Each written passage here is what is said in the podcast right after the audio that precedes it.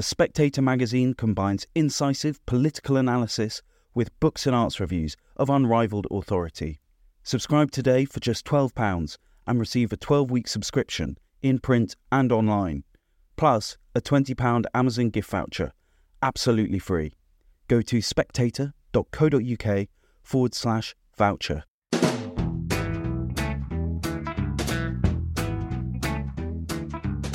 Hello, and welcome to the Americano podcast, a series of discussions about American politics, power, and prejudices. This year, 2024, is an election year in America, a presidential election year.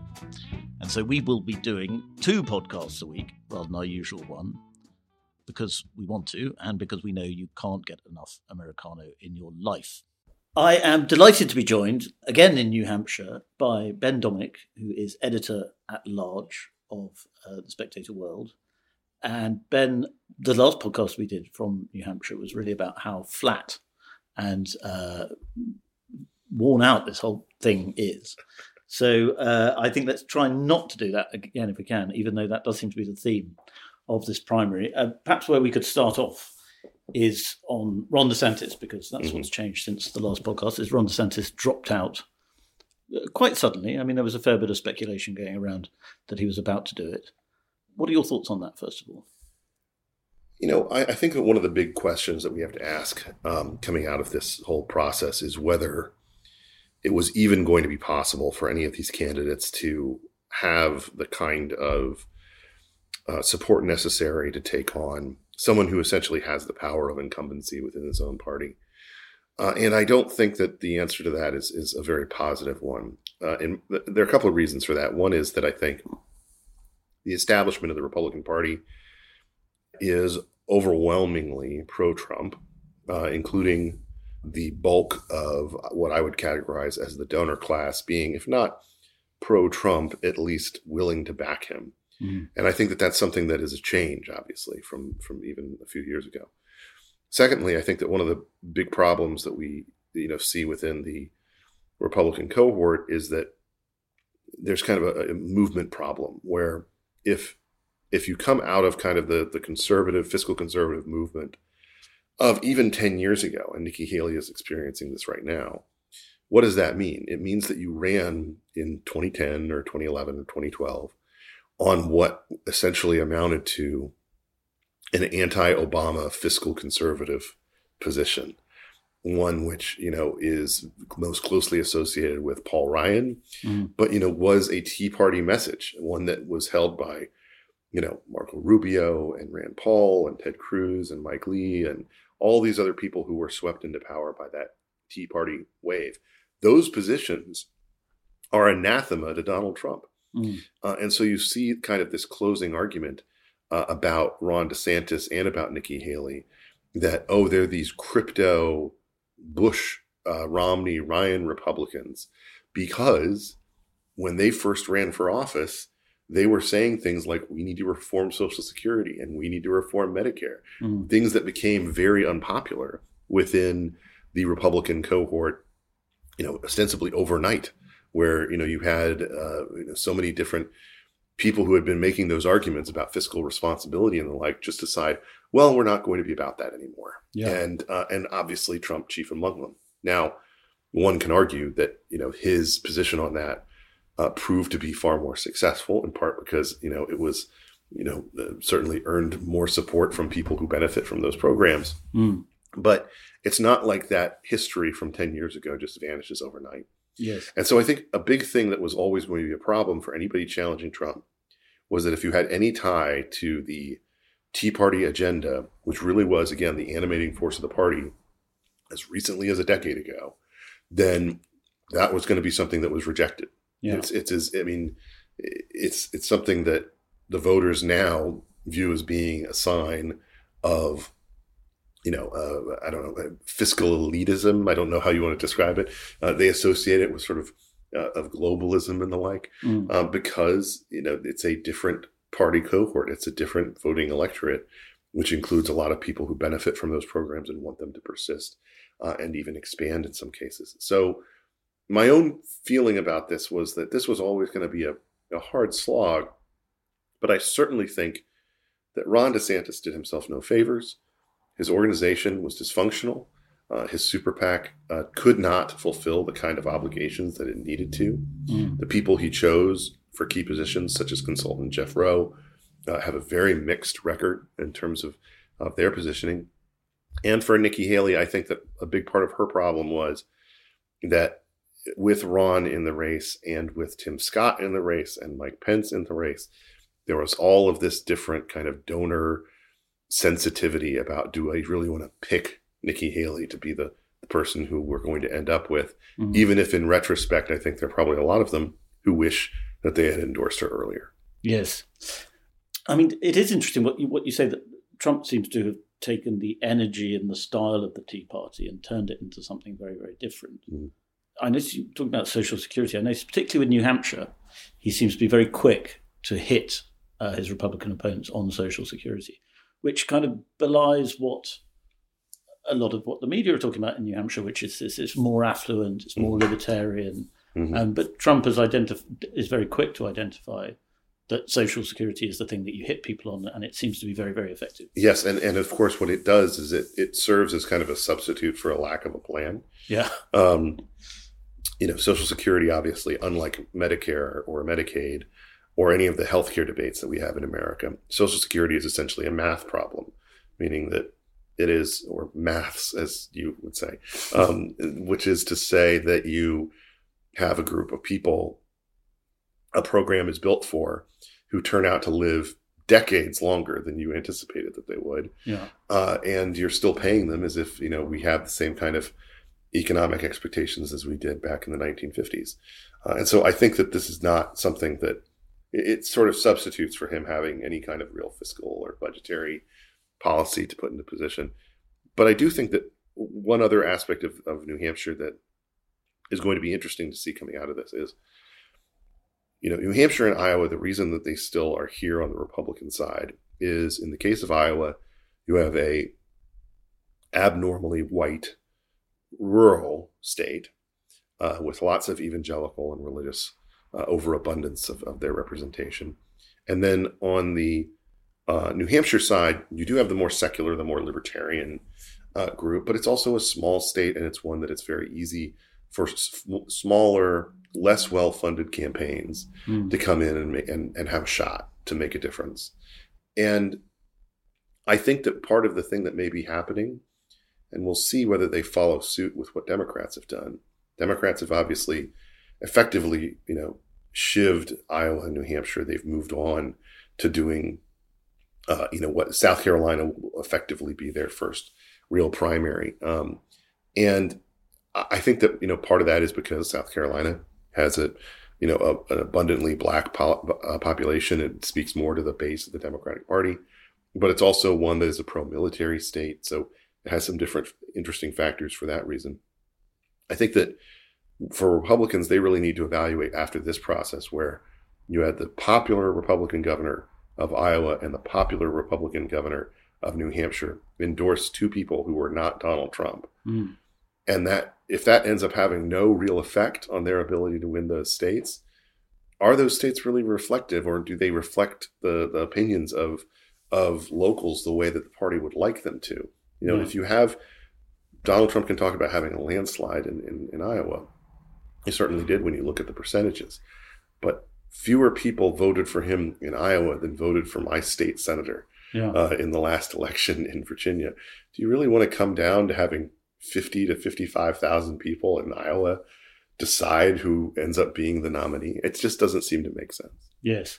And I, I mean, there's been a lot of talk about how the primary cycle now may be broken because of this. And I wonder if that speaks to what you're talking about there, which is that on the Democratic side as well, uh, the relationship between the party and the mm-hmm. people has changed very fundamentally, mm-hmm. and parties just don't really know what to do next. Yeah, I mean the the on the Democratic side, you have the situation where all of these external groups are essentially uh, supplanting or representing the party in ways that um, uh, you know they didn't before. Where the DNC, while it may run things in a titular manner, uh, you know it, it, really you really do have these super groups incredibly well funded um, on the on the left that really are driving the policy priorities uh, and agenda of the party uh, in a way that that uh, you know is is certainly not something that you would expect um, given past experience. But then on the right, I think that what you have is a very a very weak party in the RNC, one that has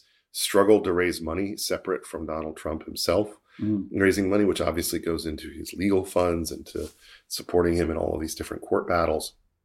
And I think you also have a party uh, that doesn't have a lot of trust from either faction. Uh, you know, even if it is Trumpian in the sense that Ron Ronna Romney McDaniel, uh, you know, is viewed as a Trumpian person within it, she's the longest serving RNC head at this point, which seems astonishing, but is true.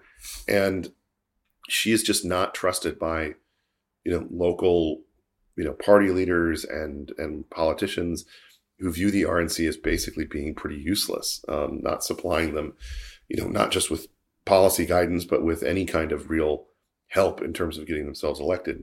And so, uh, you know, I think that this is this is a very odd time in American politics because it's not just that we have these outsized kind of caricatures who are functionally our leading politicians, but then you also have the institutions that used to guard in some ways the nomination process really not being part of that at all. And in fact being beholden to these candidates. Mm. now, the idea that the rnc would go through a cycle and never be able to cajole its likeliest nominee to appear on a debate stage with anybody that's astonishing on a certain level. Yes. Just quickly on that do you think uh, he i mean let's say haley outperforms expectations tomorrow mm-hmm. and stays in the race, and it and it's you know it's him versus Haley. I think Trump has said if it got down to two, or suggested if it got down to two, he would do a debate. Do you think that might happen? Personally, I think no, and the real reason I think is in part because it's Haley. Yeah. Um, I think if it had been DeSantis and he felt that he could deliver a killing blow to him in some contest that would come before, say, his home state of Florida next month, uh, or I should say in, in March, or let's say that he was competitive going into South Carolina, and Trump agreed to do maybe one debate just to get him off the stage. Uh, I I could have seen that as a counterfactual, but with Haley, I don't think he's actually that scared of her. I think he thinks that he can beat her fairly easily, and uh, unless something dramatic changes that surprises all of us, you know, he really does view himself as being the ultimate nominee, the undeniable once and future king of the Republican cohort. Mm-hmm. And and because of that, I think he doesn't want to risk having anything that could be potentially used against him. The bigger question from my perspective is whether the debates are entirely over for this cycle. Yeah. Um, you know, Joe Biden and Donald Trump only debated twice. Obviously, there were other factors involved there, but you know, I could really see a scenario where Biden, especially if he, you know, has kind of the same level of support that he currently does, views debating Trump as being riskier mm. than not. And and there may not be a lot of pressure for him to do it, which, you know, is going to leave a lot of networks uh, scrounging around for cash, you know, hoping, yes. trying to find ways to replace that income. Uh, but, you know, is certainly not something that I think anyone would be surprised by if we get to November without having any debates between the two nominees. Well, and and I mean, Joe Biden does seem to be deteriorating pretty fast, um, yeah. and you know, to see them on stage together, it was it, they were awful debates. Uh, the, the, first one, particularly, I remember. Yes, uh, it was just a really, really shockingly bad debate. Yes. On, on, in many ways, and I mean, yeah, it might just be better, we're better off being spared of it. But you do hit on a key point which is uh, the money, because you know money talks everywhere, but in America, mm. uh, money really talks. And this whole evisceration of the primary process that we're discussing, uh, and the fact that these debates are not happening, that means a serious loss of money for media networks, mm-hmm. for a lot of people involved um, in American politics and in American media. Is that sustainable?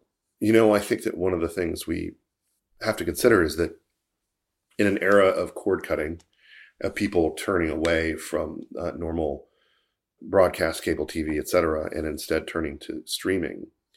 The one of the interesting things that's happened because of that, of course, is that uh, an explosion of interest in live events, live programming, has taken the place of that you know and is the one thing that is still sustainable for these networks Yeah. you know that's why in the last year for instance of the top 100 um, tuned in uh, events during the during the year in America, all but three of them were football games. Yeah. And so it's it's one of these situations where you you have to understand that the the interest in these debates and things like that um, are key to getting people to actually sit down and pay attention to something. But uh, you know, I don't know what these networks are going to do in terms of replacing that coverage or you know how they're going to try to find ways to do it. They have a lot of court cases Yeah. they can cover. You know, when it comes to Trump uh, and uh, and his appearances there, I'm sure will be ones that they are eager to broadcast in whatever form Mm. uh, they can. You know, I'm sure that there's going to be more and more pressure for them to host town halls and things like that that try to pull in uh, some eyeballs. But it's it's a very very odd election to be covering because all of the traditional uh, points and and uh, waves, the ebbs and flows of the cycle, seem to be being altered in front of our eyes, and not just because of the unique nature of these candidates, though that that is a big part of it. Um, we're just going to see something that I think is doesn't really resemble any of the modern campaigns that we've really experienced over the last forty years or so. Yes. And would you, so is it just another defeat for linear television? Is, is it just uh, I, I mean, I think that's part of it, um, but it's you know the I, I do think that there is something that is being lost in this moment in the sense that there was for a while a, kind of sustained approach to politics where you had you know a natural rhythm of different things that could be part of the expectations of what would happen. And now that just doesn't happen anymore. It's it's just been fundamentally altered. Um, and I don't know if we're going to go back to it, if it's going to be something that resets when the candidates are perhaps less senile and more capable of standing on a stage. Yeah. Um, but uh, it's definitely something that I think for political junkies like me, we miss it. yes? I mean, just I know this is going to sound like a silly thing, but just think about the fact that SNL won't have debates to parody. yeah, You know, like those are those are some of the most fun, you know, sort of political entertainment television that comes out of every presidential cycle yes, they're, they won't. I mean, will they even bother? Well, maybe maybe they can invent one. yeah. Well, and particularly New Hampshire. You know, I mean, uh, I came in in 2016, and I mean, I'd done a bit about American politics, and but I was still my mind was blown coming here and just seeing the the, the strangeness of it. You know, all the candidates all going to that silly cafe that they all Yeah. go to, and it's a ritual, and it's a tradition.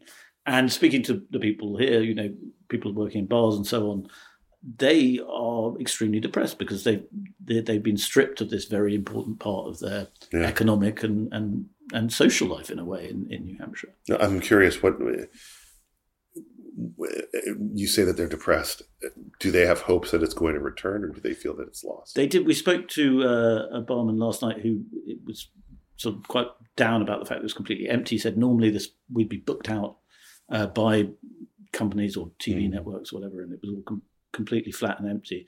Uh, he did say he hoped in 2028 they'd have a proper primary again, Mhm. but he was worried about it going to South Carolina on the Yeah. Democratic side, which it probably will now. Yeah, I, I think that you, you know, parties tend to follow each other in these things, and you know, if you are trying to kind of redraw the map for Republicans uh, Mm. to get maybe give them a more accurate depiction of the electorate, you know, you might say we'd rather have primaries uh, or you know uh, the process play out in North Carolina and Missouri and Nevada and uh, Wisconsin or, or or you know uh, or Arkansas or you know one of these other places. Yeah. And I, I think that it, it- there's a number of different arguments that can be made in that favor. But you know, eh, New Hampshire has two Democrat senators.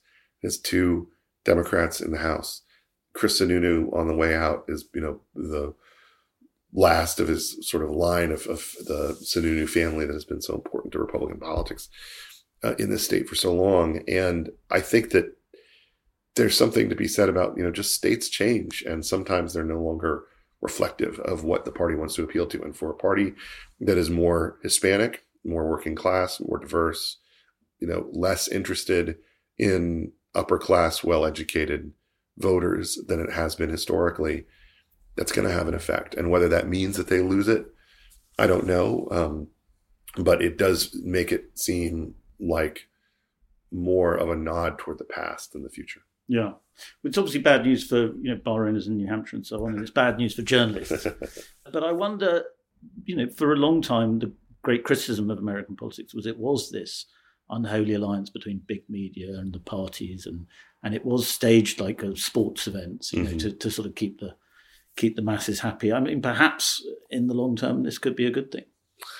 I I think that change uh, post the Trump era, meaning the Trump era of him in charge of and leading the party, is inevitable, and it's happened before. It happened with Reagan, happened with Nixon, and I think that you know there's uh, but what form that change takes, it really could go in a lot of different directions depending on who ends up being viewed as his heir apparent in leadership of the Republican Party and in political leadership in Washington. Mm. Well, uh, parties are changing and voters are changing too. Uh, you were speaking before we before we started recording. You were speaking very interestingly about the Christian vote mm-hmm. uh, and Donald Trump. And there was a story a few weeks ago in the New York Times about this and how evangelicals are identifying as Trump voters first and then as evangelicals second, which is quite a shift. And that speaks to two things: one, the sort of power of Trump's movement, and two, a, a certain softening in the evangelical movement or the, the piety of it. yeah. Coming. Well, I think a big part of that was, uh, frankly, the lack of reaction that we saw from a lot of these same church bodies uh, to the decisions made under the COVID regimes to shut them down, mm. um, to become, you know, to go along with the idea that religious practice was not something that needed to be defended in the way that, you know, was fundamental to people's rights. And while, of course, there are exceptions to that rule, I think that the the weakness of that is not something that is quickly recovered. Yeah. And similarly to the, you know, levels, for instance, of uh, you know people of school children not attending school of, of truancy in major cities in particular that have never rebounded from the lows of the of the uh, COVID era. And so there's something that I think is I do think that that's something that can come back because there's this natural desire uh, for people who are believers to worship together and gather together. But for a lot of people for whom that's not that important, I think they've reordered their their priority list a little bit. Yeah. And they're a lot more likely to, I think, go to the Trump rally and view that as a proto religious experience on some level, um, rather than uh, devoting themselves to the to the church body, where you know it certainly is not as entertaining, yeah, you know, uh, for your average for your average church. Um, but look, I think that the Republican Party is going through a phase, and what comes out at the end of that phase, they'll be different. But they've gone through phases before. They've had certain surges of particular views that have taken them over uh, before, just as they have within the Democratic coalition uh, we'll have to see where they what what they end up prioritizing after they go through this period, uh, perhaps the last period.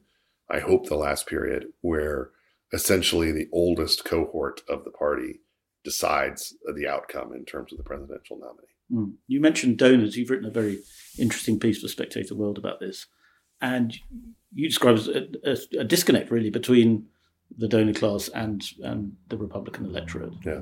Um, and they increasingly don't understand each other. Yeah. I think that the donor class has, uh, you know, really lost its way. And on the Republican side, they do not have this, um, they have a very different attitude than the Democratic donor uh, groups. Democratic donors tend to, and this is an oversimplification, of course, they tend to invest in things before they're proven. Yeah. And does that mean that they make mistakes? Sure, but it means that they're investing in things that they believe could change the way that elections uh, turn out, that could have long running effects uh, and outgrowths in terms of different parts of the coalition. And then Republicans, the donors that they have, tend to want to see proven propositions before they jump in. Uh, you know, one of the most powerful Democratic groups, I was referencing these different, uh, you know, external to the party groups that run things, um, is Emily's List, uh, which is one of the big pro-abortion groups that's out there, and uh, you know is uh, very much kind of a, a, left feminist kind of group. Mm. And Emily uh, stands for, in their parlance, early money is like yeast. um, and it's true. It's to say that sort of if you give this money early to a candidate that you like, they'll be able to grow it and be more competitive in a cycle mm. as opposed to having money thrown at them late.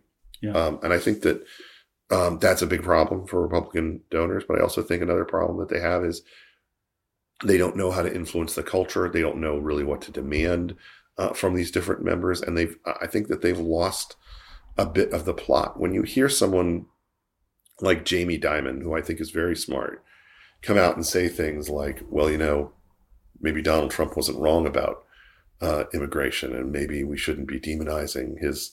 You know, half the American uh, electorate mm. because we disagree with him on some points uh, I think he's saying that from a position of being a very smart and savvy investor. And I think that there are very few people who have that same level of savviness in the Republican uh, donor uh, class writ large. And you know, certainly this time around, I think their failure to get their act together and their and their repeated pining for the likes of Glenn Youngkin, Brian Kemp, Sununu, Greg Abbott, you know, pick your your popular governor mm. uh, to just swoop in on you know a, a, flying trapeze and save their party from another Trump nomination, which they are still willing to accept. Like they will accept him. They will they will write those checks. Yeah. Um, uh, I think that their their fantasy of that was something that I think ultimately meant that they really didn't play a significant role this cycle.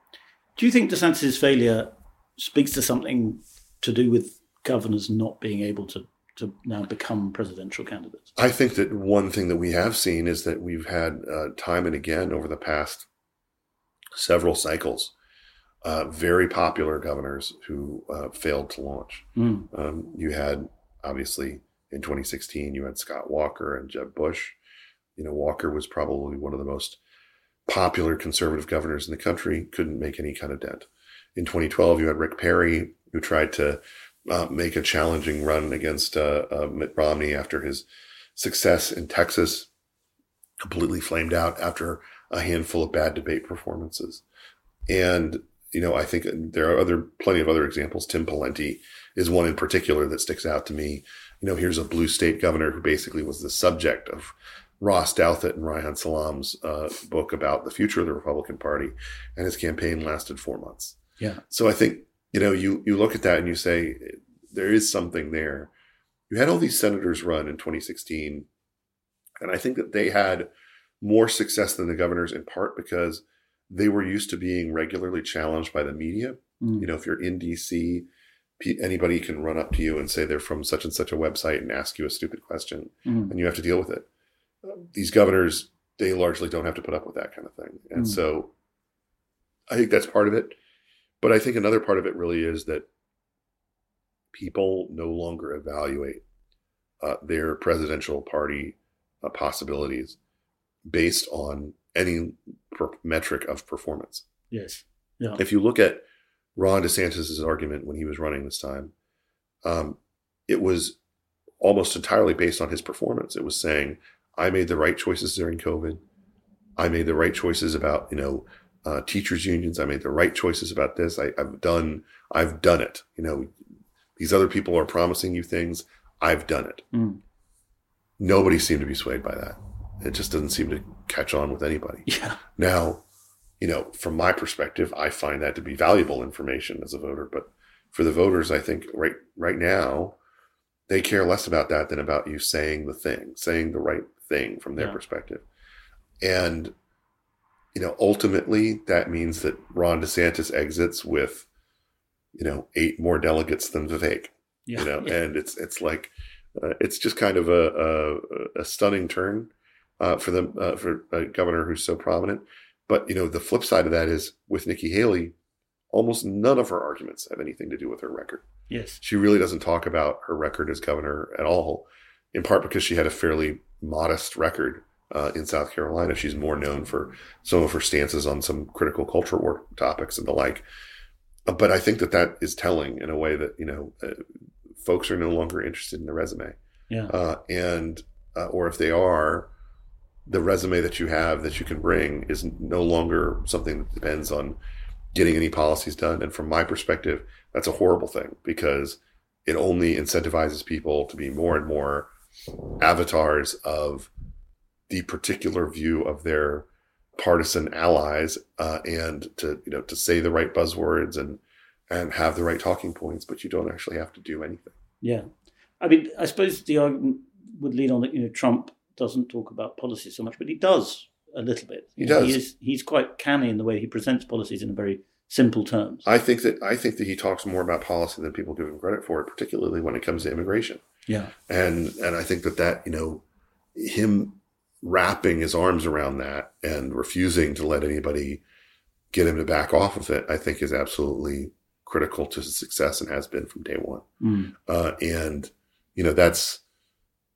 not necessarily something that that is you know that uh, you know speaks to a level of sophisticated analysis of what um, you know he would do in a second term but i do think it speaks to uh, the fact that he understands the importance of associating yourself with a certain wing of argument on a particularly important area of policy and just hammering away at it yeah. uh, and that's something that you know i think he's done to to uh, very much a good effect for him. And uh, part of what made 2016 so exciting uh, was the sh- the sort of the war over Trump. Mm-hmm. Now that the war is not really a war, as we've been discussing, it's it, the, the establishment. If it the parts that still object have resigned themselves to it almost by now. Do you think how will this if let's say Trump goes on and wins the presidency, how will that affect his presidency? do the establishment say, look, we've tried eight years to do, we've been trying for eight years to stop him and we can't do it? Is there a possibility that there will be some moment of harmony in the party, or will it just get worse? Well, the interesting thing was the, the moment of harmony that he had in his first go round uh, was one that he seems to now regret, which is obviously the Ryan tax cuts yes. and everything kind of associated with that. You know, he now seems to feel like that was not something that was something where he kind of they got one over on him. You know that this was just a typical Republican policy that could have come out of any president, uh, and uh, and that he, you know, doesn't seem to tout as much as other things. And all, obviously, you know, when it came to a lot of other points as well, him trying to get, you know, soldiers out of Afghanistan, him trying to affect something uh, significant in terms of border policy, you know, other than his foreign policy successes with things like the Abraham Accords and some things like that you know, he, uh, a lot of the other areas of the conservative movement used him mm. to their best advantage. You know, the, the judicial appointees that he had were Federalist Society picks. They were not necessarily, you know, ones that even those closely associated with him ideologically supported all that much. Yeah. Um, and so I think that it's going to be very interesting to see if he has a different approach should he have the opportunity to have a second term. But we are a long, long way from that. And I mean, this this uh, this primary has been uh, certainly uh, uh, much shorter than a lot of us anticipated, or looks to be headed that way.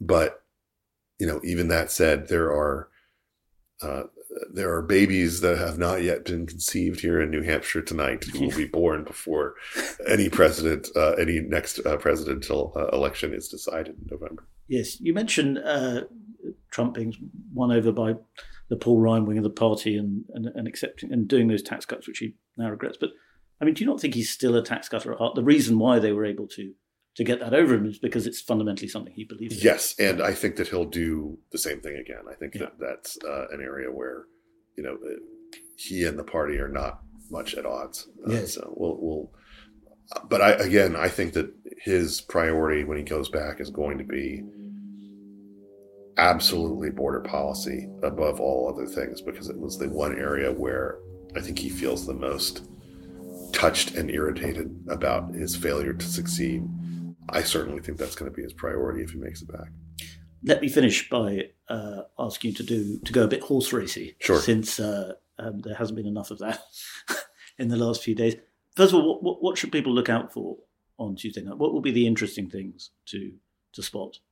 I think the most interesting thing is going to be uh, just how much of the uh, portion of the electorate that was uh, in favor of the the people who've departed, Ron DeSantis, uh, Vivek Ramaswamy, and Chris Christie, ends up you know going to Nikki Haley uh, and avoiding going to Donald Trump, especially given that DeSantis's electorate, by many measures, two thirds of it at least, potentially three fourths, said that their second choice was Trump, not Haley. Mm. Um, so, does any of that lingering resentment over the way that he was treated does that translate into a vote? Personally, I don't think it will, but I do think that'll be interesting to watch. In part because it's the only thing that can really give the Haley campaign any real confidence or hope regarding her performance in her home state of South Carolina, mm. which I think now becomes, of course, uh, the definitive question. Uh, and uh, if she ends up underperforming, failing to win, then I think she's out, uh, yeah. and that's it. Um, you, you, think you think she will go down to South Carolina if she? I think she absolutely has to, and absolutely should, yeah. unless there's something completely out of expectation that happens uh, on Tuesday night. There's no reason for her to leave before running in her home state, in part because she's out of office. She doesn't have a, the same situation as DeSantis in terms of uh, an immediate political future. And so I think uh, going back down to South Carolina, investing a lot of time there, you know, in her home turf is something that even if she ultimately doesn't end up winning, she almost has to do in order to be considered in the future as someone who can be representative of that state. She has to kind of stake her flag in the ground and show that she can do it. And let's say she she doesn't do that, and she she crashes out quite soon, yeah. either on Wednesday or after South Carolina. What does she do next? Does she endorse Trump eventually, or does she become an independent? Oh, I think she will endorse. I think she'll endorse him. Yeah. The there isn't a level of animosity toward the whole Republican project on Nikki Haley's part in the same way as someone like Chris Christie. Right. You know, um, Chris Christie would run on the no labels ticket if they would have him. Yeah, uh, they're not that interested because the country isn't either. And so, but they would be interested in Haley if she. I think they would absolutely be interested in Haley, and I think they, that she very much fits the kind of demographic they would like to appeal to. Mm. I don't think that she's interested in doing that. I think that she, you know, will view herself as having come in second, and that she has a strong political future, one way or the other. Mm. Who knows what that looks like in terms of the fractious world of South Carolina politics, or if she ends up once again being an appointee or something like that. I do think it's interesting that the people who dislike Haley the most in Trump's orbit are people who aren't necessarily the people who will be making determinations about who gets hired or not. Mm. They tend to be people like Tucker Carlson, people like Don Jr., Rand Paul. They're not necessarily the people that Trump is turning to and asking who he should hire. Yeah. Uh, and I think that he actually likes to kind of play people off each other. And so yes, he certainly. I, I, I could see him absolutely having her back. He certainly did that before. I wonder though if he's changed a bit from. He's, from, it's certainly possible. I mean, you know, he. I, I think uh, you know, uh, we we're dealing in a new territory here because mm-hmm. something like seventy five percent of his cabinet didn't endorse him this time. Yeah, you know, now they may end up endorsing him, but they just they didn't come out and do it from the get go, which is pretty much unheard of. But it does happen when you're like, you know, making fun of Elaine Chao's ethnicity and the like. Yeah, yeah. Uh, so things people tend to take things like that personally. Uh, and so, just quickly, you're, you're not ruling out Haley as a vice presidential pick, then? I wouldn't, but I also don't think that she's high on the list. I think that yeah. uh, I think she's a possibility, but I think that it's more likely that Trump will want someone who is a, a lesser figure. Mm. Uh, let's say. Uh, I think the problem with someone like Haley is that you look at her and say, from day one, she's going to be working to be the next president, yeah. and that's not necessarily what he wants in a VP. No, indeed not. Uh, ben, that was fascinating. Thank you very much for talking to me. Great to be with you. That's all for this episode of the Americano podcast. I'd like to thank my brilliant producer, Natasha Feroz, and urge you to leave a generous, kind, and warm hearted review of this podcast uh, on whichever platform you listen to it.